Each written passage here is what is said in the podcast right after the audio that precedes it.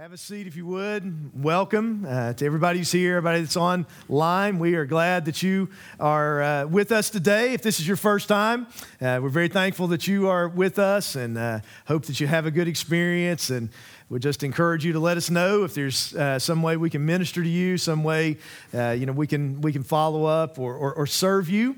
So we were walking through the book of Ecclesiastes in a series called Unsatisfied, which was uh, supposed to end uh, on Easter, but just felt like there's a couple of other uh, passages, topics in Ecclesiastes uh, that we need to address. So that's what we're going to do today. We're going to talk about the emptiness of accomplishment. And if, you, if you're new or uh, just in way of review with the book of Ecclesiastes, you know, it starts out, Solomon says, uh, vanity of vanities, all is vanity. You know, everything under the sun, everything apart from God uh, is, is empty. There's no peace, there's no satisfaction uh, in it apart from Christ. And, you know, we've looked at some different topics that he says this about. We talked about religion, talked about wisdom, talked about uh, pleasure, we've talked about money. And and, uh, I, you know, I would say for me, at this stage in my life, this is the one that probably hits me the most because uh, I'm pretty wired to accomplish. I mean, I measure a week in a lot of ways, you know, by what I get done. Um, I mean, I think, and uh, even Lori, our counselor, said to me, You're driven. I mean, that's kind of uh, how I'm wired. And of course, you know, some of that's of the Lord, but sometimes that can be a little bit toxic too, I guess. You know, men especially, we're wired to produce. And, uh, you know, that's good, but there's more to life than that.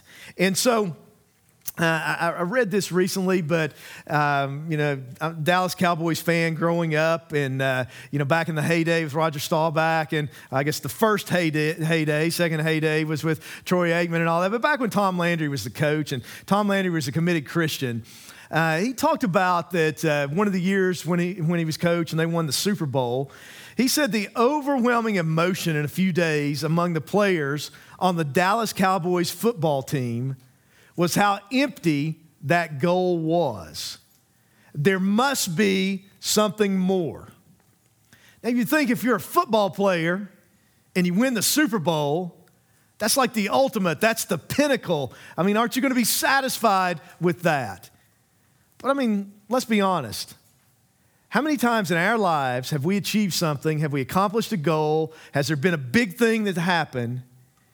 And what we feel afterwards? Kind of a letdown. And we're asking the question, what's next? Or maybe we're thinking, this wasn't all that I thought it was going to be cracked up to be. Or, uh, you know, then maybe you, you accomplish something like you get married and it's so awesome. And then you have some problems, right? You have a baby and then you discover all the challenges uh, uh, of parenting. Or, or maybe you get a promotion and a bunch of headaches come with it. Or you get that new house or that new car that you've always wanted and something you thought was going to be happy. How many times in life have we said, if I get this or if I can do this, I'm going to be happy, and then it's not enough? And I think the idea is what Solomon's going to say to us here is there must be something more. He's going to say to us that all the things I accomplished, and he accomplished more than any of us will ever accomplish, it wasn't enough. There has to be something more to this. Uh, you know, sometimes I think about for teenagers, sometimes you think, you know, if I make a certain sports team, or if I make certain grades, or if I fit in with certain people, or if I look a certain way, or if I get enough follows on Instagram or whatever, but then I'm going to feel good about myself. But it's not enough. What is it that we're looking for? Okay, so I'm going to use an example from my past that kind of maybe plays into today in a way. Maybe it's, I don't know, you may think it's silly. You can feel free to laugh at me. But so when I was in high school, which um, I, I was graduated from Morristown West in 1992. Any Trojans in the room? Just one? That's no two. Okay, all right. We need more. We need more Trojans than that, I guess. Uh, so uh, I'm a proud graduate of Morristown West High School. But while I was at Morristown West, I was on the Scholars Bowl team. you, you would have made fun of me, right, Preston? Okay, all right. So here's a picture, okay? This is from um, the PBS studios in, in Knoxville.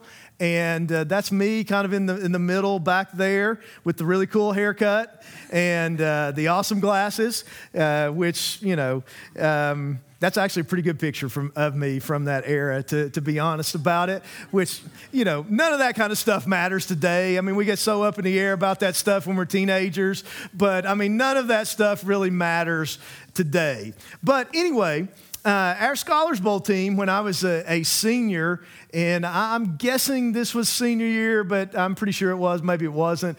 But when I, when, when I was a senior, we won the state beta club Scholars Bowl championship tournament. And then we went to the national tournament and we finished third in the nation. Now, I think that's a pretty good accomplishment, right? I think it's pretty good to finish third in the nation in almost anything, right? I think it'd be good to be third in the nation. Like Preston, if you were the number three Farm Bureau agent in the nation, would, would that be a good thing? Yeah.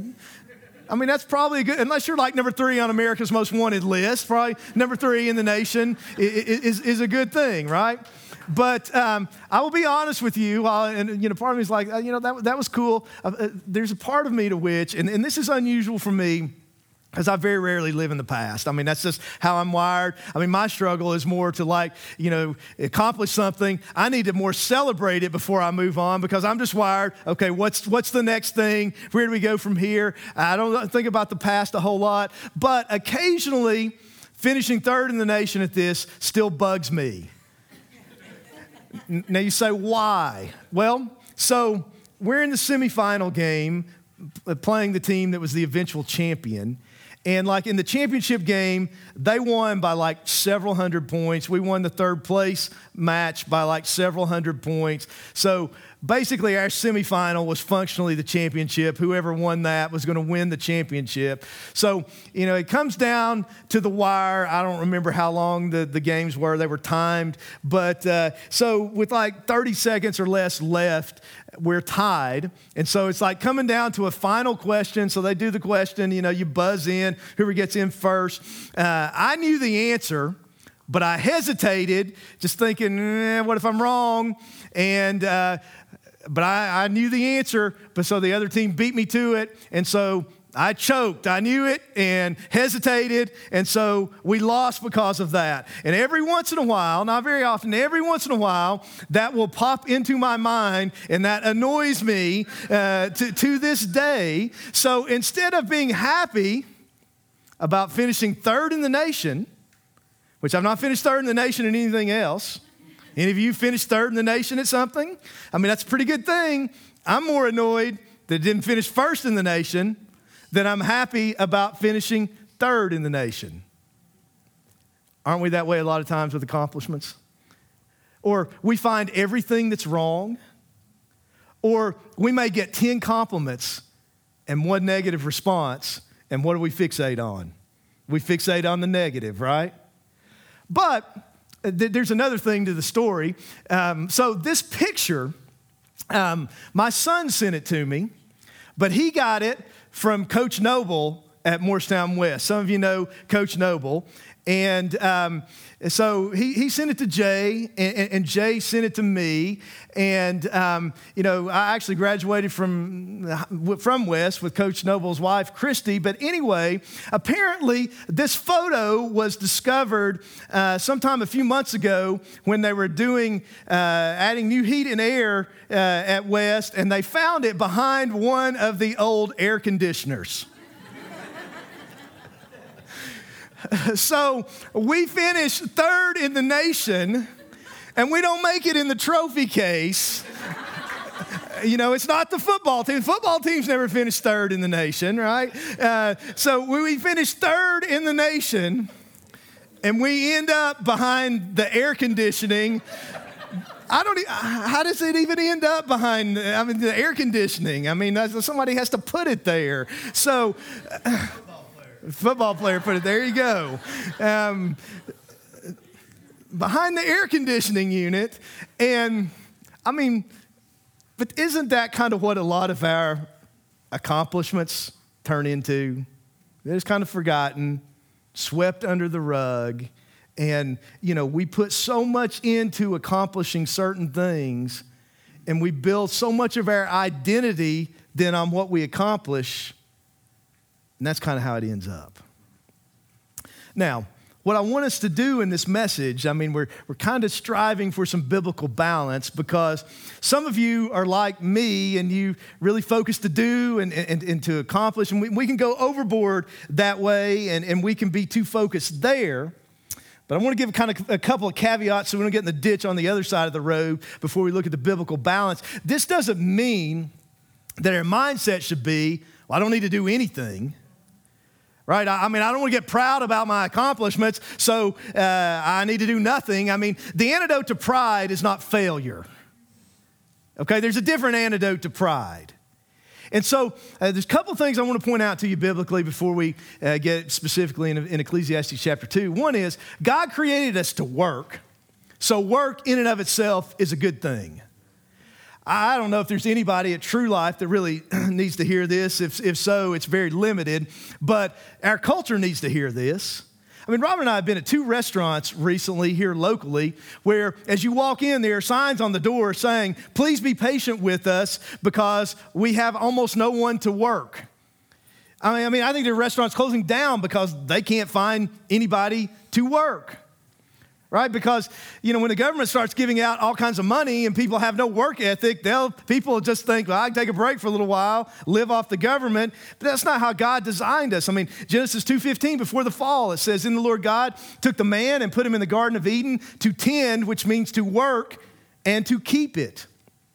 Second Thessalonians 3.10 says, uh, if anyone will not work, it's not talking about people who can't work, but if people won't work, if they choose not to work, neither, neither shall he eat. 1 Timothy 5.8, if anyone does not provide for his own, and especially for those of his household, he is denied the faith and is worse than an unbeliever.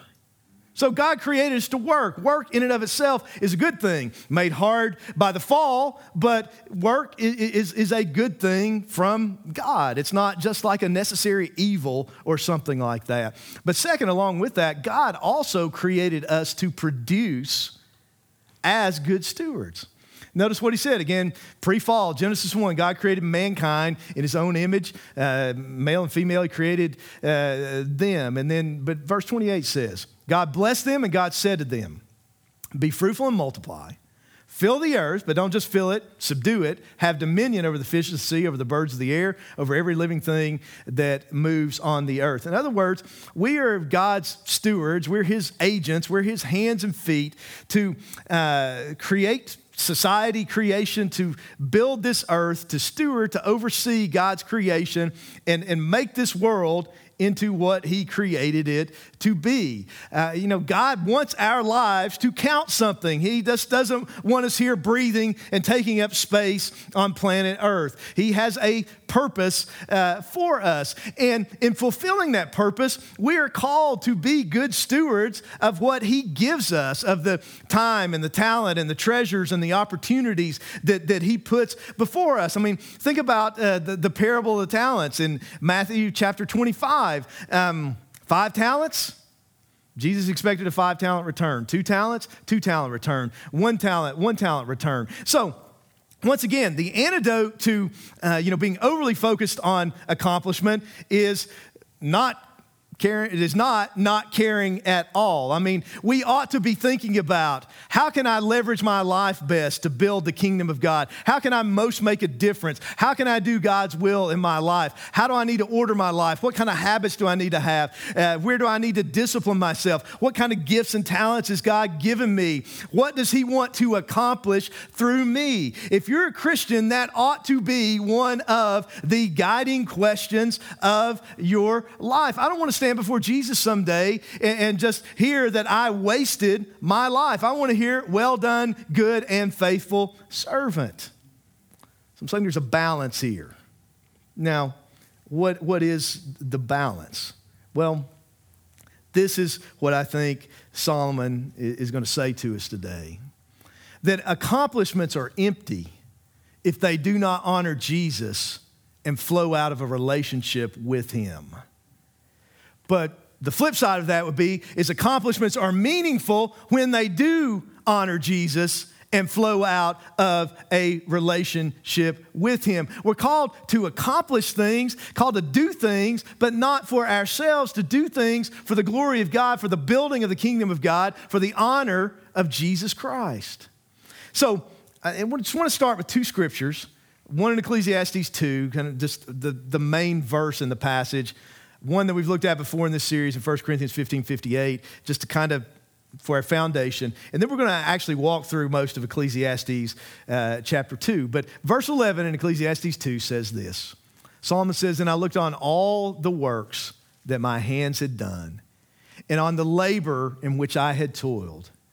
And indeed, all was vanity and grasping for the wind. There was no profit under the sun. And remember, under the sun is life apart from God. Now, we're, we're going to read this list of accomplishments. And none of us are going to measure up to his list of accomplishments. I mean, what we're going to read here, he doesn't even list the greatest accomplishment of his life, which was the building of the temple. And so the answer is not just to do more. I mean, part of what he's saying is there's got to be something more than doing more. Because if you do more empty things, you still have emptiness. That's the idea. Contrast that with 1 Corinthians 15 58. And Paul writes, Therefore, my beloved brethren, be steadfast, immovable, always abounding in the work of the Lord, knowing that your labor is not, here's that word again, in vain in the Lord. So we can work, we can accomplish, we can do, and it be in vain, or we can work and accomplish and it not be in vain. Now, you may have the, the, the question of, well, how can accomplishment be empty? I mean, isn't it good to accomplish things? Well, I want to suggest four ways to you from Ecclesiastes chapter 2 that accomplishment can actually be empty. So, number one, accomplishment is empty when it's self focused. Accomplishment is empty when it's self focused. Now, remember, uh, we're going we're to read verses 1 through 9, but hear it in light of verse 11.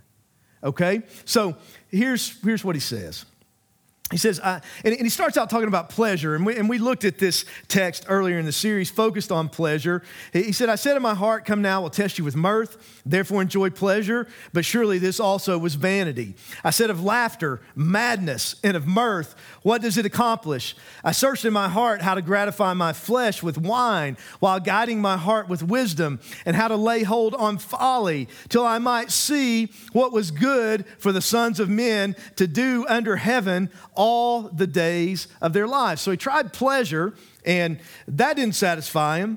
But now he moves on to accomplishment. Notice what he says. And we looked at this text before, I pointed out how many times he uses the word I, in particular, me, myself, that kind of thing. What really hit me as I was studying this week is on top of I, how many times he says myself.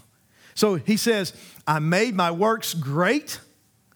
I built myself houses and planted myself vineyards. I made myself gardens and orchards, and I planted all kinds of fruit trees in them.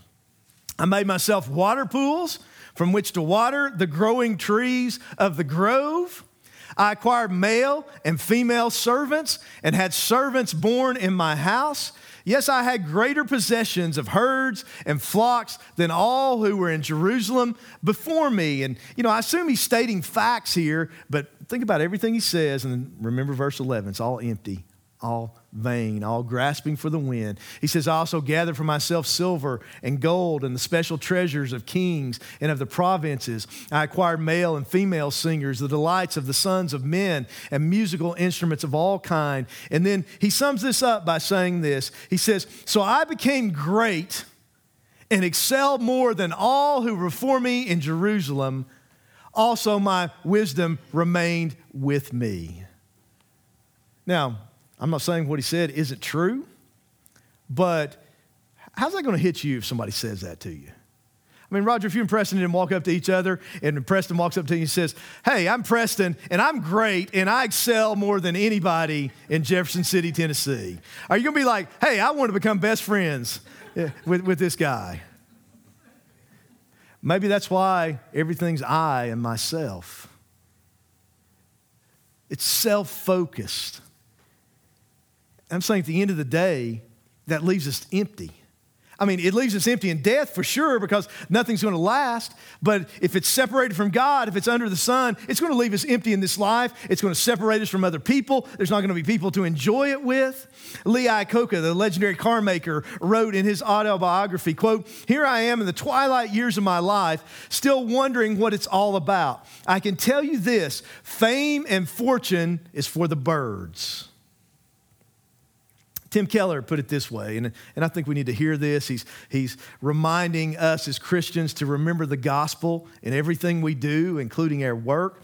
And he says this He says, Without the gospel of Jesus, we will have to toil not for the joy of serving others, nor the satisfaction of a job well done, but to make a name for ourselves. And really, apart from Jesus and apart from wanting to serve others, that's what we're left with.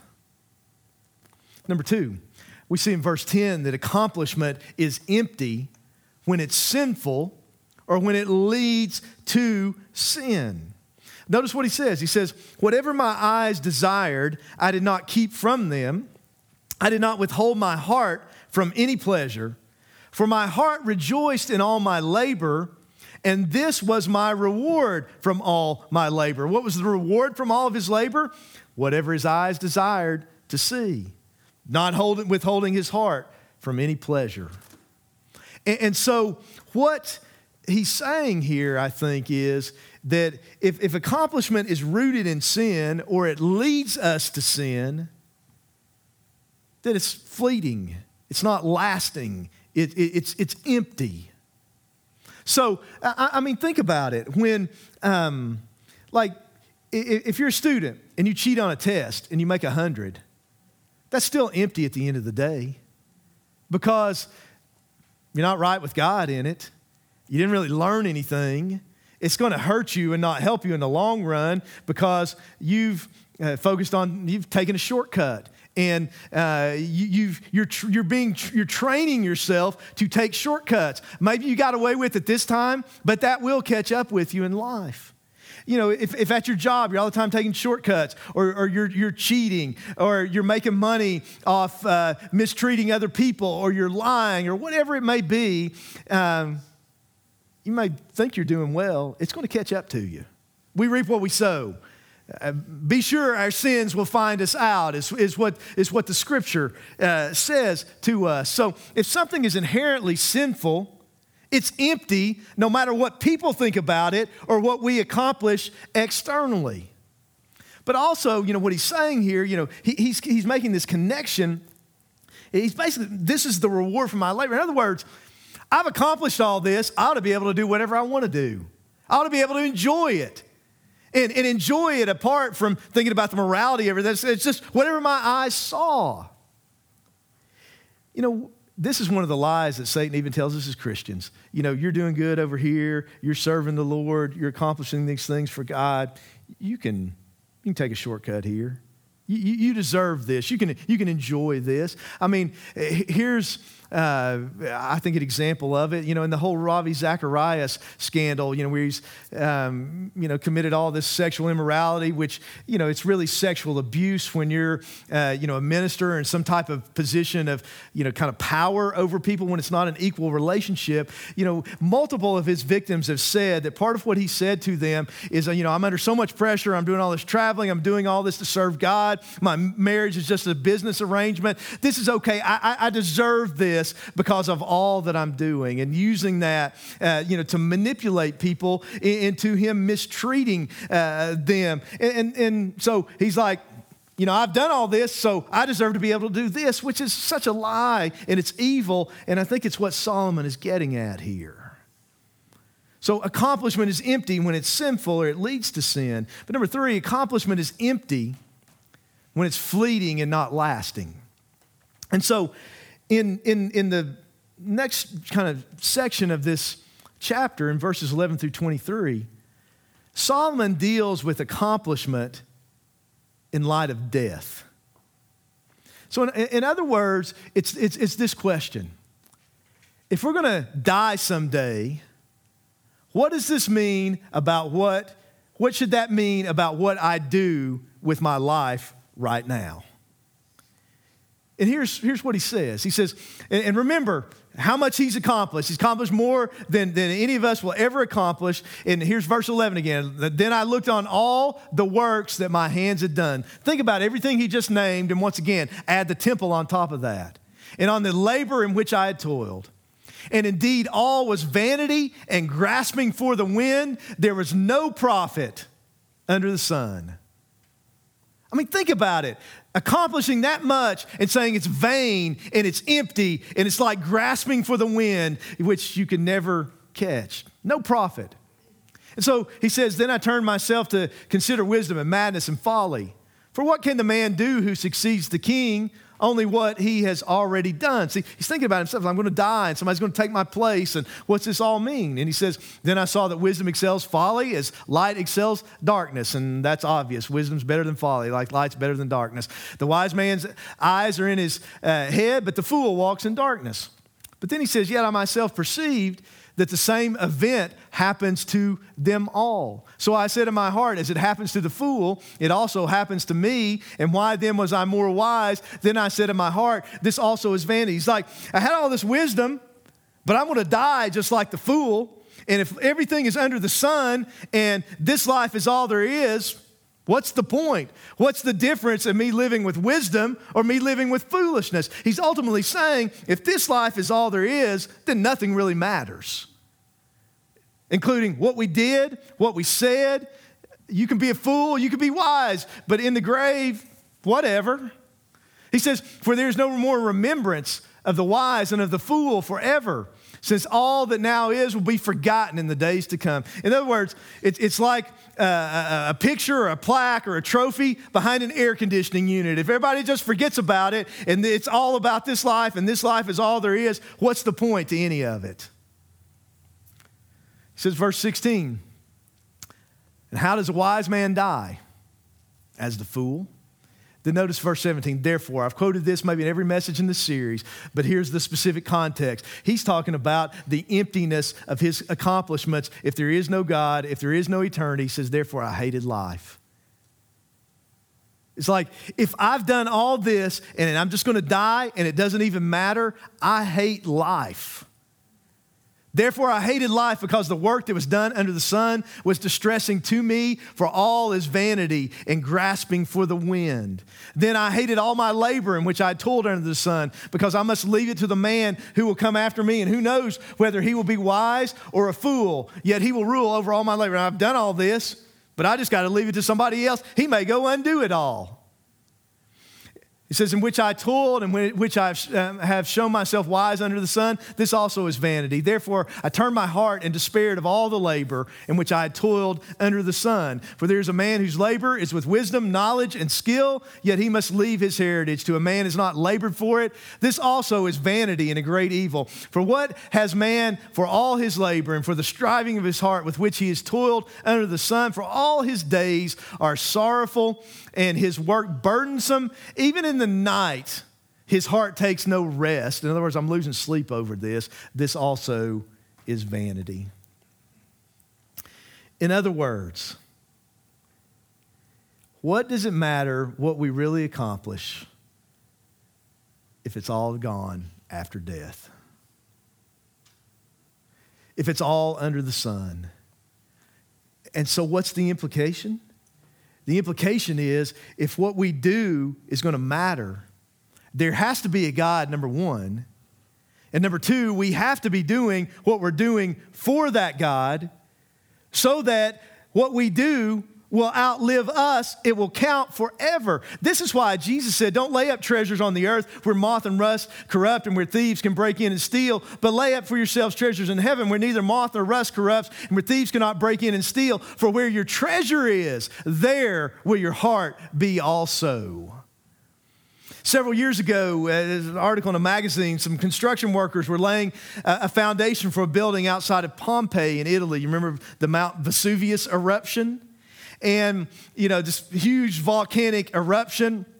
And they actually found the corpse of a woman who must have been fleeing from this, and uh, you know the hot ashes overtook her. And somehow, in those ashes, what she was clutching in her hands were preserved, and, and she was uh, clutching these very valuable uh, jewels, gone in a moment. And, and that's the thing about anything material on this earth if this earth, if this life is all there is, it's gone in a moment. That's why Jim Elliot, the famous missionary to the Auca Indians who was martyred, says, He is no fool who gives what he cannot keep to gain that which we can never lose. Someone has written, and, and I think this ought to be something that, that guides our lives, a conviction, is that our greatest fear should not be a failure but of succeeding at something that doesn't really matter. That's what Solomon's saying to us. You can be an absolute roaring earthly success, but if it doesn't matter in eternity, what's it really matter? Number four, accomplishment is empty when our heart is not in a place to enjoy it. Look at what he says in verse 24. He says, Nothing is better for a man that he should eat and drink, and that his soul should enjoy good in his labor. This also I saw was from the hand of God. You see, God wants us to live in such a way, to work in such a way where we actually enjoy it. I mean, I'm emphasizing eternity here because Solomon's emphasizing eternity here, but I, I, the Christian life is not just be miserable now and then enjoy heaven. God wants us to enjoy Him, uh, to enjoy the gifts that He gives, to enjoy uh, serving Him, to enjoy, uh, you know, using the talents that, that He has given us. He wants us to be thankful.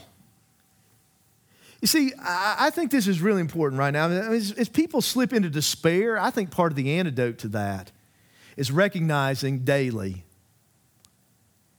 that every good and perfect gift comes from the Father above that as sinners, we deserve hell. We have a lot of problems, but the good that we get is a gift of the grace of God that we don't deserve. And, and to seek to be thankful uh, uh about that. I mean, it's, it's my conviction that every good and perfect gift comes from God, but I'm working on being more intentional about being thankful daily because there's something about being thankful that just transforms us. I mean, we can dwell on the negative, we can dwell on everything that's wrong, and Lord knows we can find a million things that are wrong to dwell on right now. But what about what's right? What about what's good? What about God's grace? What about the blessings He gives us? And, and once again, sometimes what we do when things are tough, we get so caught up in that and, and, and it's just like this cycle. We start doing things to cope with that that keep making things worse. Whereas we can make a choice by the grace of God to daily, uh, you know, have the habits and the disciplines that we need to have to do the things uh, that we need to do to seek the Lord, to, to be wise, and to take the steps that we need to take. Where, uh, you know, we can live every day to the full in the will of God for the glory of God. And we can't control our circumstances, but we can control that. And that's the way to make the best out of our lives, independent of our circumstances. And, and I think this is what he's telling us to do enjoy our labor. Labor for the Lord and be thankful. But then notice verse 25. He says, For who can eat or who can have enjoyment more than I? Now, I don't know exactly why the New King James translate this, translate this more than I, because basically every uh, Hebrew Old Testament scholar that I've read about this passage in Ecclesiastes says that it should be translated for who can eat or who can have enjoyment without him. And what he's saying is that it's all empty except in Christ. That's where lasting satisfaction is found. There's a psychologist by the name of Madeline Levine who wrote an article that I think we need to hear the gist of. She, she says she's been counseling teenagers for over 25 years. But in her words, uh, she says she began, has begun to see a new breed of unhappy teenagers, smart, successful, and privileged kids who feel utterly lost and empty. And I think the reason this struck me so much is because it's real. I mean, she knows what she's talking about. And, and she used one particular client as an example a 15 year old girl that she described as bright, personable, highly pressured by her adoring but frequently preoccupied parents, and which, you know, kids are not the problem today, adults are the problem today. And some kids' problem is how much their kid, uh, their parents are pushing them. Uh, I mean, some kids are having identity issues because their parents are pushing them so much to be a certain thing or to accomplish a certain thing or to make certain grades or excel at a certain sport or a certain musical instrument or, or whatever else, uh, probably out of their own insecurities. And maybe that's what's going on here. She described the girl as very angry. and, and so, as they were meeting, as they were having this counseling session, she said she recognized what she calls her cutter's disguise. You know, people who cut themselves dress a certain way to cover that up. And so she figured this out and apparently was able to convince uh, the, the girl to pull her sleeves up, show her arms. And, and, she said that she was startled to see that on one of her uh, forearms, the girl had carved the word with a razor, empty, into her arm. And she said of this, I tried to imagine how intensely unhappy my young patient must have felt to cut her distress into her flesh. The most common thing I hear in my office from the kids is, I'm fake. The surface of their family life always looks good. The lawns are always perfectly manicured. The houses always look beautiful. But when you get to what's going on beneath these kids' t shirts, there's not much happening inside. And the point of everything that Solomon is saying in Ecclesiastes, it's about what's happening on the inside. And we need Jesus on the inside of us to fill us and to satisfy us. And apart from that, whatever we do, whatever we have externally, is going to be empty. So, the antidote to just empty accomplishments is Jesus. And so, how can we stay uh, out of the ditch on either side of the road? How can we uh, allow Jesus to transform us in this area of our lives? Well, let's go to the New Testament and, connect this to Christ, connect this to the New Testament like we have with, every message in this series. You've got a Bible, let's go to 1 Corinthians chapter 3. And I, I just want to show you three ways from this text that um, we can actually find our identity, our fulfillment in Christ, and, and, what we do can be meaningful, something that we can rejoice in, and not just be something that's empty. So, number one, I want us to, I want us to learn to define our identity by Jesus instead of our accomplishments. 1 Corinthians 3, let's start reading in verse 5. He says, Who then is Paul, and who is Apollos? But ministers through whom you believed as the Lord gave to each one. And what's the implication? He's saying we're not really anything, it's about the Lord. Don't follow us. He's the one that you're trusting in. He's the one that opened your heart, that enabled you to believe. It, it's, it's about Him. He says, I planted, Apollos watered, but God gave the increase. God did it, not me.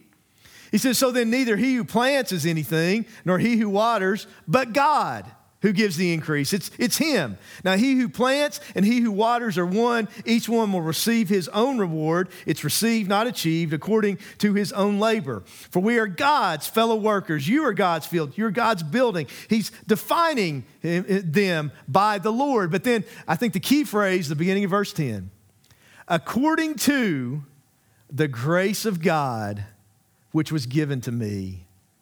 As a wise master builder, I have laid the foundation. How did I do what I've done? It's by the grace of God. He goes on and he says in verse 16, Do you not know that you are the temple of God and the Spirit of God dwells in you? We talked about this uh, in the Habit series earlier this year. Craig Groeschel says, Who before do? In other words, if we want to not have empty accomplishments, uh, what we do flows out of who we are in Christ. Paul also said in 1 Corinthians chapter 15, talking about the resurrection, he says, Last of all, you've seen by me also, is by one born out of due time. He says, For I am the least of the apostles, who am not worthy to be called an apostle, because I persecuted the church of God. But by the grace of God, I am what I am. What's our identity? Our identity is in the finished work of Christ. It's in the grace of God. It's Christ in me. It's the fact that I'm an accepted, adopted, beloved child of God. And if that's who I am, I don't have to try to create some kind of outward identity. I don't have to try to uh, achieve an identity based on what I accomplish. You see, this is part of the good news of the gospel. There's freedom in this. In every other worldview, your identity is achieved. In, in the gospel, your identity is received by the grace of God. We, I am who I am by the grace of God. But notice what he, he goes on to, to say here. He says, But his grace toward me was here, here's that word again, was not in vain, but I labored more abundantly than they all, all the apostles, yet not I, but the grace of God which was with me. You see, if we know who we are in Christ, we're then free to serve Him by uh, the, the, grace of God and to accomplish what God wants us to accomplish. But here's the thing about, uh, uh about the gospel I said before that failure is not the antidote to pride. The antidote to pride is the gospel. Because in the gospel, I'm saying, I'm nothing, I'm nobody, I, I deserve to go to hell. But yet, God, by His grace, loves me and wanted me and, and, and accepts me, and, and, and, I'm a child of God. That, that, that in the gospel, I can do the will of God and I can achieve, but I can give God the glory for it, like they were in 1 Corinthians chapter 3, because it wasn't me, it was the grace of God in me. And so, you know, only in the gospel are, are we free to well, think about it this way if your identity is achieved, there's only one of two possible outcomes.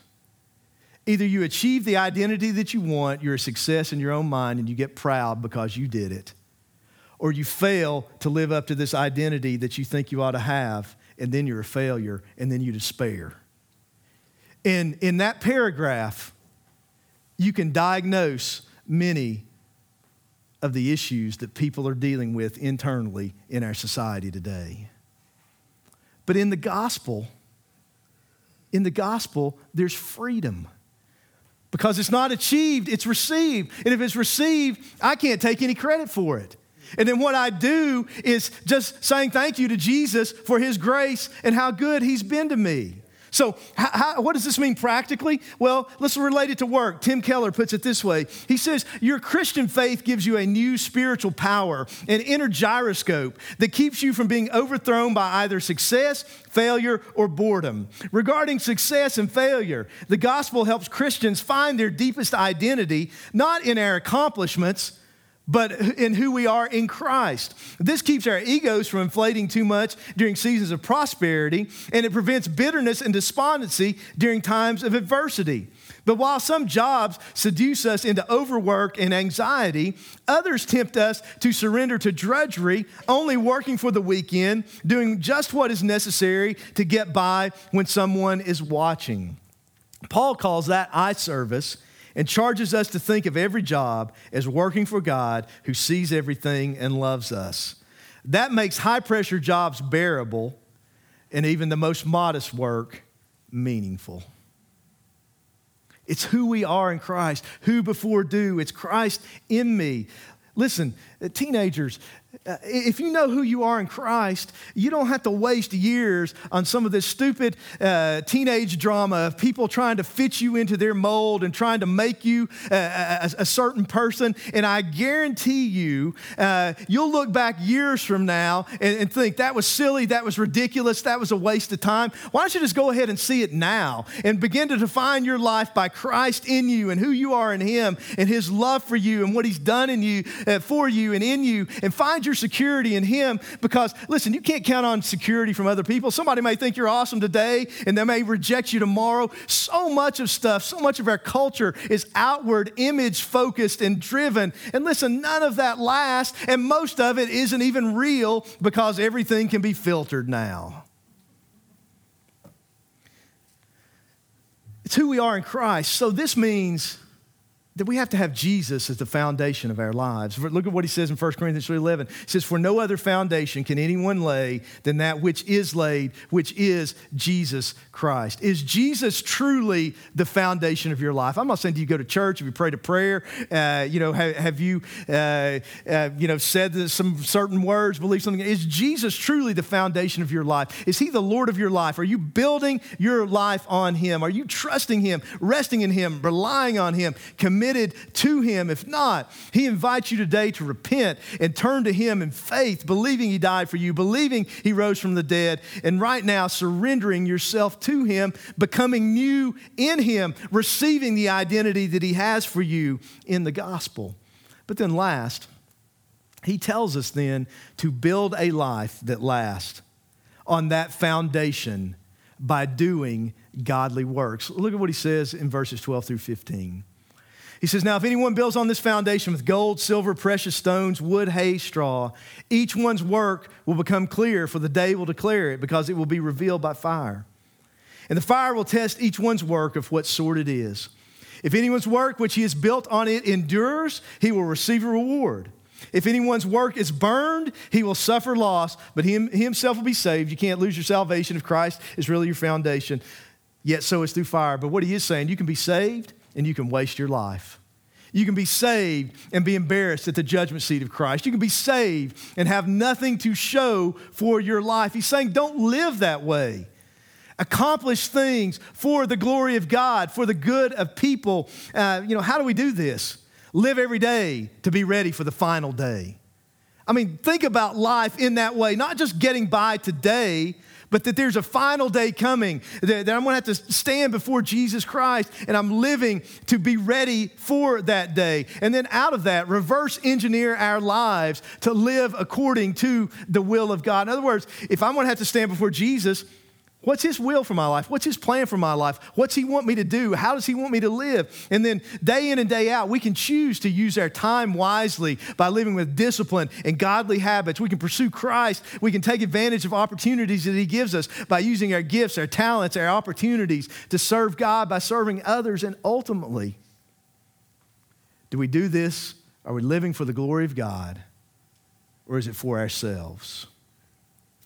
So, what, what I'm saying is this.